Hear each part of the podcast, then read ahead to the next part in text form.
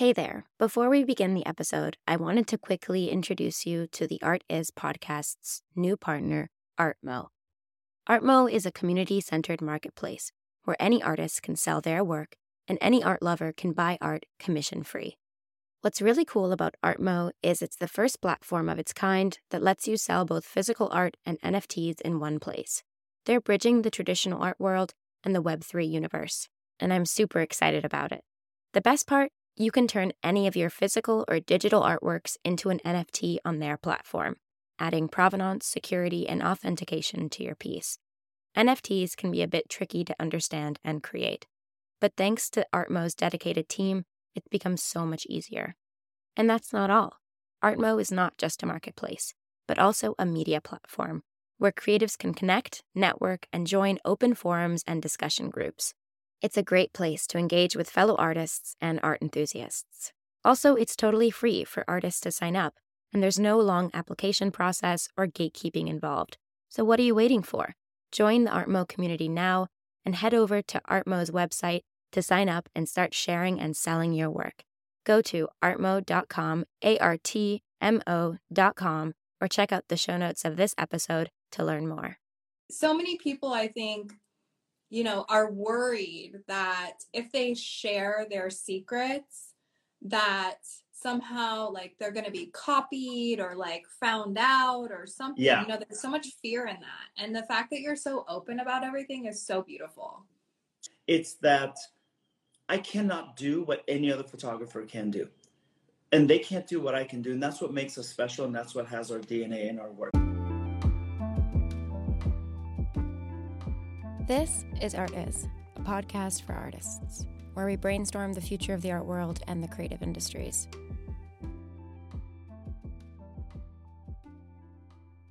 Welcome back to the Art Is podcast, a podcast for artists.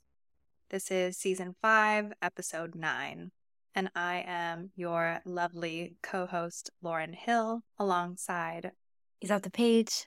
Here in Los Angeles. Strategy is a major part of the coaching work that I do, whether it's developing a strategy for sharing your work, developing a strategy for sales, marketing, or even developing a strategy for networking. Figuring out what results you want to create and dialing in on them will really help you create the dreams that you so desperately desire. One of the things that I've been recently developing strategy on is segmenting my time properly. It's super important to recognize that sometimes setting constraints can actually be really helpful. When you have all the options open to you, it can be very overwhelming. Whether that's in terms of the work you want to make, the materials you want to use, what clients you want to have, sometimes it can be really helpful to narrow in and just decide within a small framework of possibility, what can you be doing?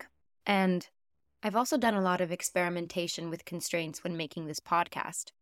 Back in season one, all of my episodes were under 13 or 15 minutes. And then in season two and season three, I was experimenting with longer form. But I was always interested in including a little bit of spontaneity in all the work that I was doing. So, despite being professional and showing up and doing stuff consistently, I was really adamant about including this element of surprise in my work so that despite repetition, everything stayed exciting and new. Regardless of what you do, I'm sure you all have long to do lists, and it can be incredibly overwhelming, especially when you're finally in the studio to look at the to do list you have for your creative work. And Lauryn's ideas on this have been really helpful for me, so I hope they are for you too. It's almost like when you have an organized home or an organized studio, it allows you to feel comfortable getting more work done. And I think the same thing goes for your to do list. So, creating a strategy within your business is a very helpful tool. And one of the ways that I do this is focusing in on three results. Maybe that's just taking a look at your month and focusing in on three results that you want to create for that month, what would those three results be? I think of these as needle movers. So, what are these results that are really going to move the needle in your business? And then on a day to day, use that same framework of what are the three results that you want to create on this particular day. Yes, we have this long to do list and there's many different things that you want to get done, but sometimes the overwhelm that comes with looking at all the things that you want to get done can debilitate you from actually getting any work done at all. So, focusing in on three to four results that you want to create in a day and being able to prioritize the most difficult ones first so that you can take action on them, get them off your plate so that you don't have to think about them so much. There's a book called Eat That Frog by Brian Tracy.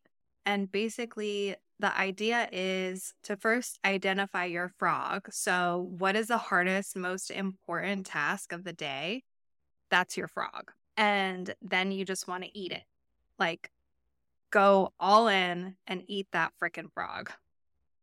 Do that most important task first thing in the morning so that you don't give yourself a chance to like lay in all the thoughts and discomfort about it. You just get it done. And just repeat this every single day. What you will do is create momentum throughout your day by getting that first difficult thing done and it allows you to show up more powerfully in your other tasks. I think when looking at your day and thinking about getting three to four things done off your to do list may seem like not that much work if you're a high achiever, like many of us are, but setting yourself up for success so that you don't end your day feeling defeated for not getting the work done you intended. So it's a realistic goal. I'm all about setting realistic goals for yourself so that you can feel excited, motivated, and like you've accomplished things. I think it's really interesting how this kind of meta idea of strategy can really go into helping creatives plan their days, but it can also be used in terms of grappling the actual work that we have to do. So, as I shared in past episodes, I've always had a bit of an apprehensive relationship to Instagram and sharing my professional practice there. So, one of the things that I was working on with Lauryn in our private coaching was developing a foolproof strategy with how I wanted to share and be visible as an artist online. So, after discussing it with Lauryn, I realized that the two main threads of my work being my podcast and my art practice were both equally important to show up on my Instagram. However, neither of them were really showing up adequately. So, by working on a simple framework of four types of posts to share, I've been able to compartmentalize this task and rinse and repeat it without it having to bog down on my psyche and feel badly about not doing the work. So, in a sense, me eating the frog is posting on Instagram. And the four types of posts that I make, just to explain it to you as an example, are sharing images and videos of work that I've done in the past.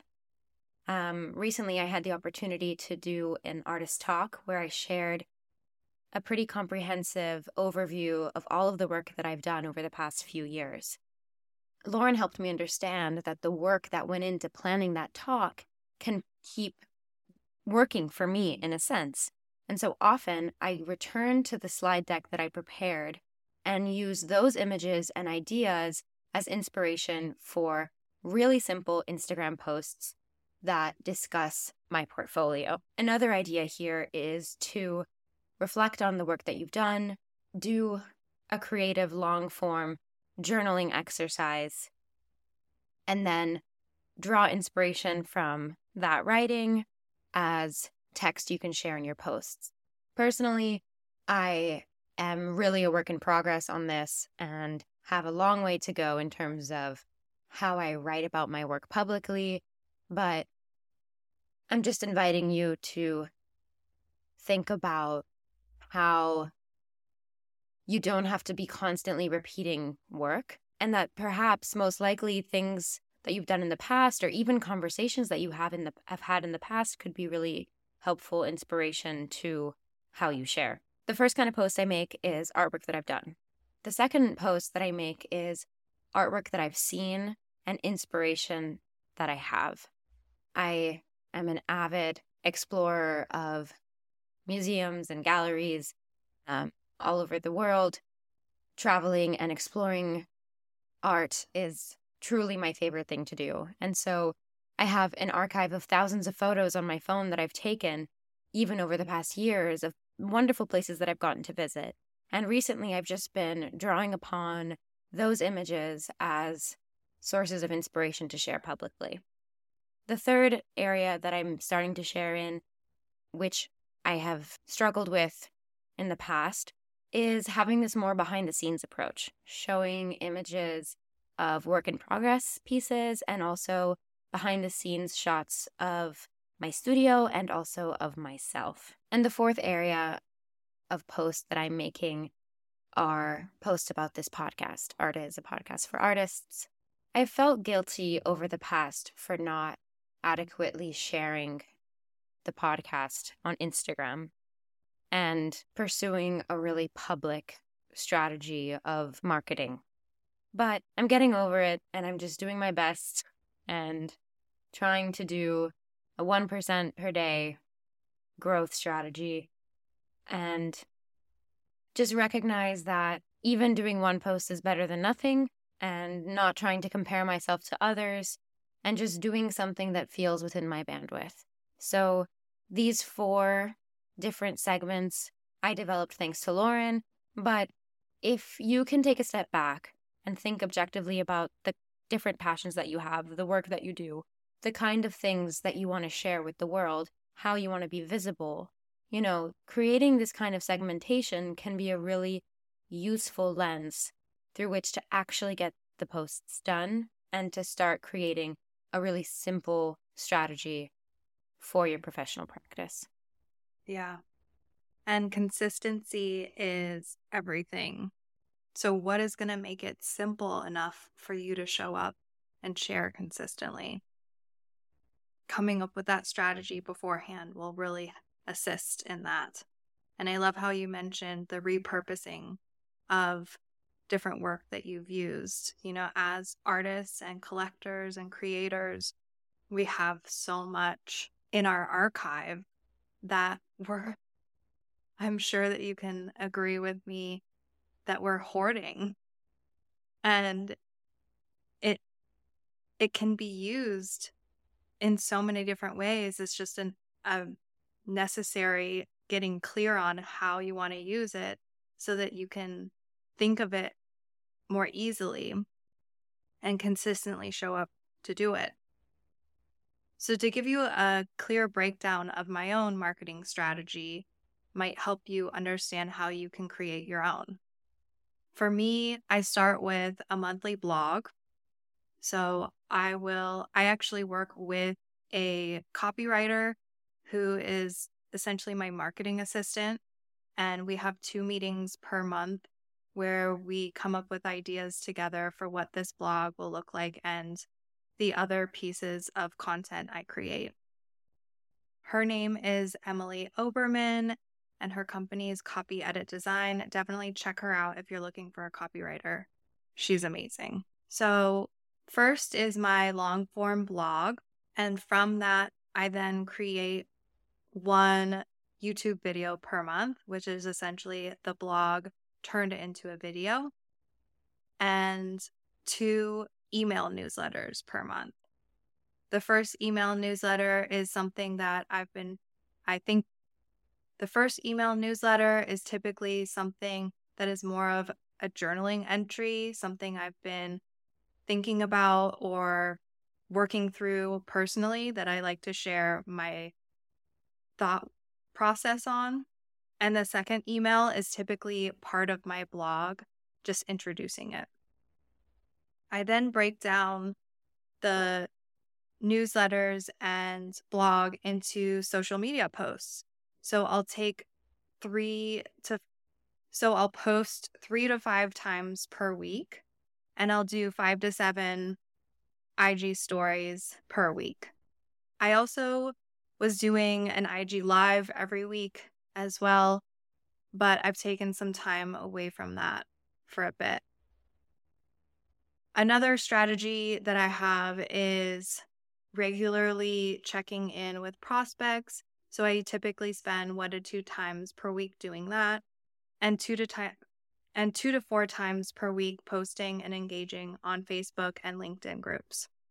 So this is the basics of what my goals are for my own marketing strategy. And sometimes I do fall short. And sometimes I like to experiment with other ideas. But I've noticed that the months that I am the most consistent are the months that I have the most sales.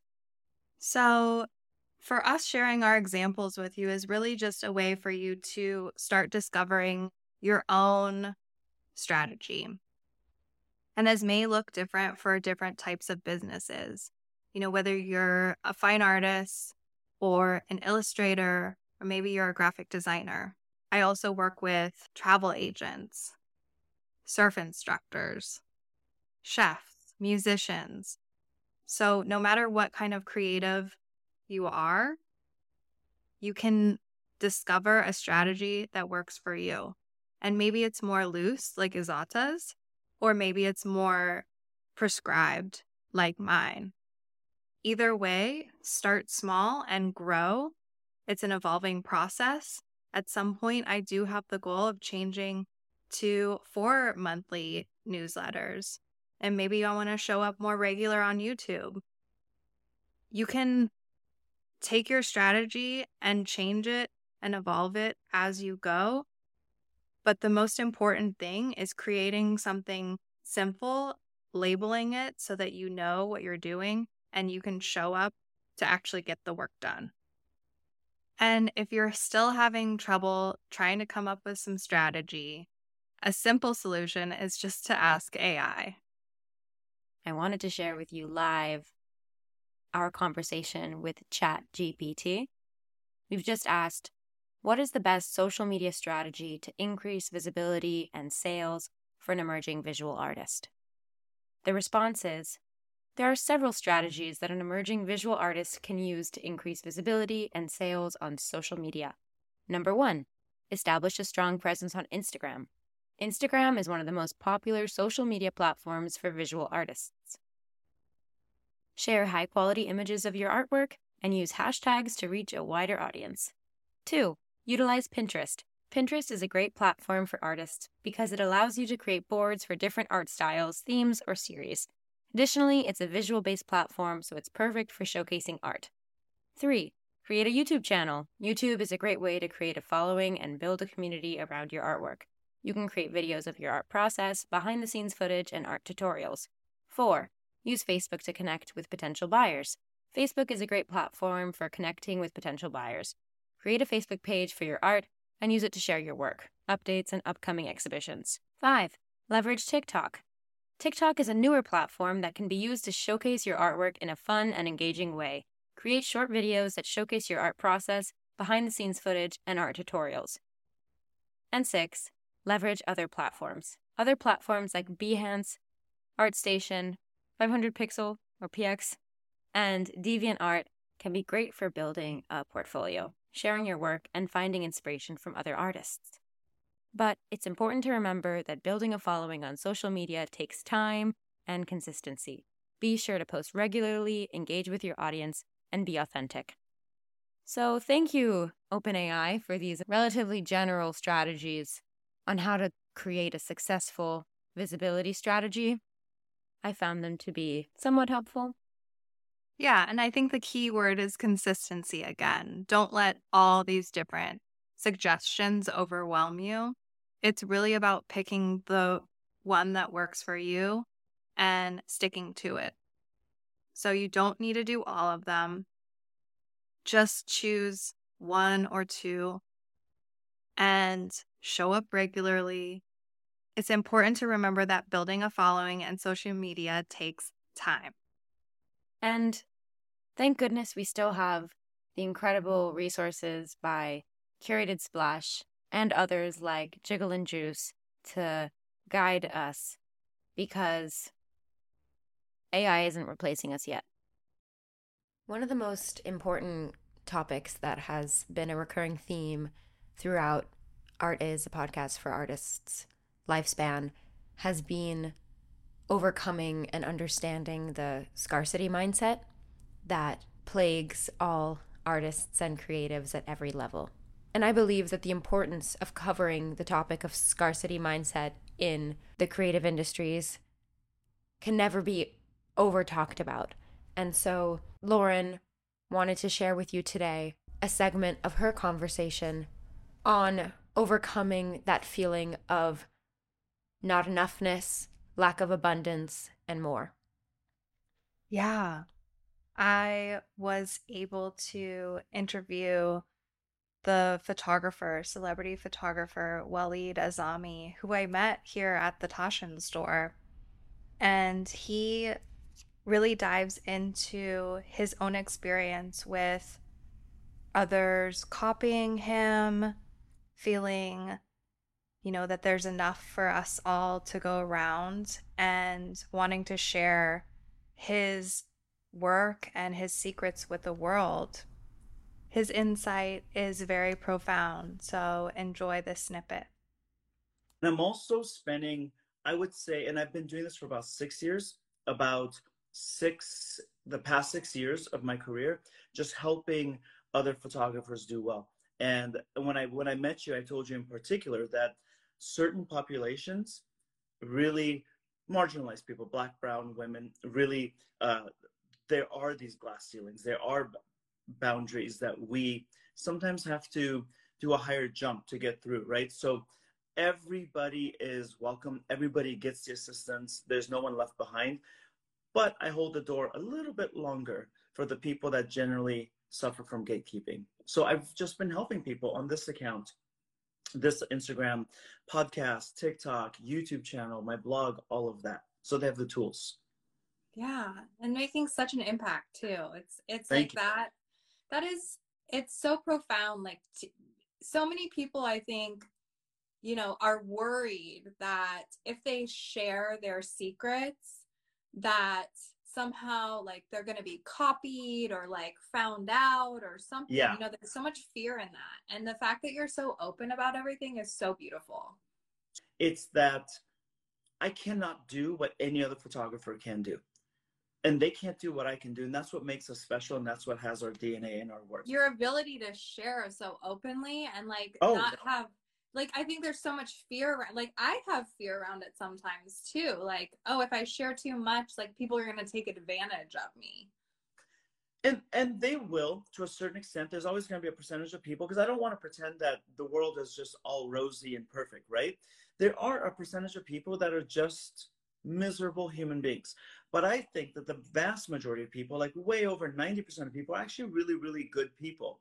And i don't like when people say well copying is the highest form of flattery. That just shuts the person up that's being copied and having the and now you're like great now i have to be i can't even complain about it because you're telling me i have to sit here and be flattered right? I think that's such bs but people are going to do it anyway. So it just it takes you and you're like all right cool. Well let me how do i present it better? Because and and when they copy you this is the one thing i do believe in when they copy you they're always behind you because they're copying what you just did right? Right. But there are a lot of photographers that won't share. And and that's why i started this account is because um, truly nobody helped me and a few i remember telling you this one in person a few actually made sure i went down the wrong path. And i was like you know what when i had when i can i will do it differently. And i and i am i think. Yeah. Collaboration is so i mean it's you know it's either competition or collaboration. And collaboration like there's always like enough. People i think people have this mindset that there's there's not going to be enough for everyone to go around. Yeah. and it's like there's so much opportunity out there. Yeah. There's plenty. And like the fact that if you have that mindset and you share, like it comes back to you. I, I think it does exactly that. And I think that there's so much in this world for all of us to win. Because people have said to me in the beginning, they're like, Walid, you're literally training your competition to have your skills. Like, what are you doing? And I was like, there's just, I can't do what they can do and they can't do what I can do. And there's enough room for all of us to win. And right now, artists and photographers in particular, but that's what I've experienced in, but artists are racing each other down to the bottom of the barrel and making sure they're like, no, no, I'll do it for cheaper. Oh, yeah, then I'll do it for cheaper. No, then I'll just do it for free.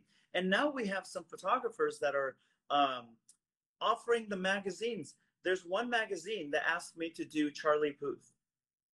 So that's enough research people do their Google. They asked me to do Charlie Puth. And they said, We want you. And Charlie likes your work. But there's another photographer with similar type of work that offered to pay for the full production. So not only are they willing to work for free, they're saying, I will actually pay for everyone. I'll pay everyone's salary and stuff. And I was like, let them have it. Yeah. And and it's getting there. So I thought, you know what? I'm going to keep teaching people because if you do better and then they do better and they do better, then we elevate the whole field and the whole market. It's so interesting to hear Walid's intimate thoughts on the topic of scarcity and dealing with copycats. And I find it so profound and exciting that not only is he dedicated to training and teaching the next generation of photographers, but recognizing how unique each and every one's gift is, and that at the end of the day, copying can only lead you so far. And I love that quote, recognizing that someone who is copying you is always going to be behind you compared to where you are now. While you're always moving forward, they're always going to be in your tracks. And one of the things I found most profound about this snippet is his dedication to helping the entire creative industry level up and his true dedication to elevating the entire field away from this scarcity mindset and instead fueling a mindset of abundance that more leads to more, not less, and that there are enough opportunities, jobs, resources, whatever to go around for all creatives, and that collaboration is a gift and will lead to profound work.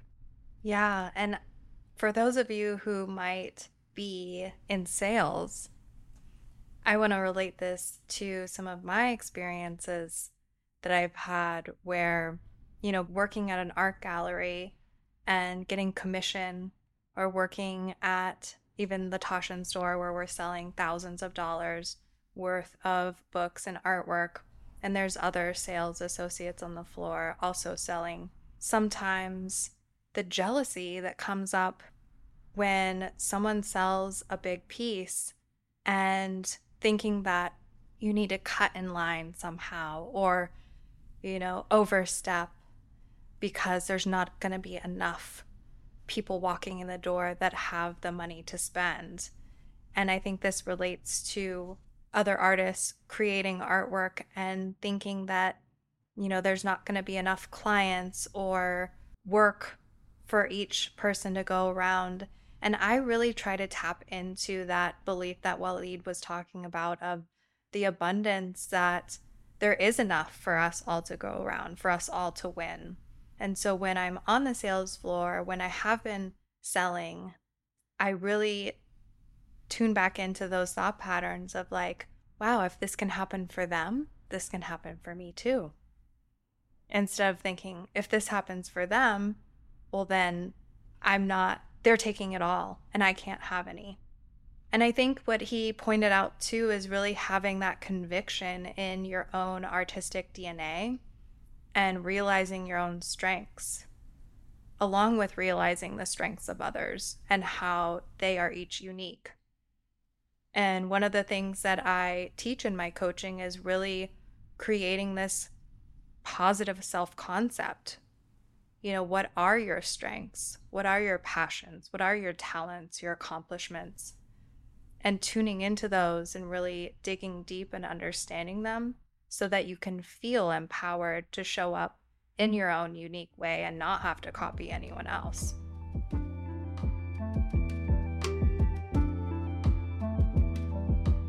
Thank you for listening to Art Is, a podcast for artists.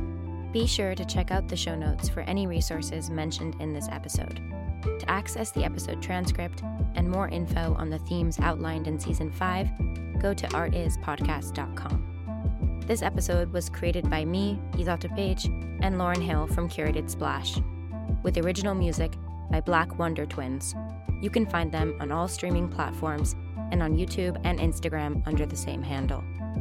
Okay, that's it for now. See you next Thursday.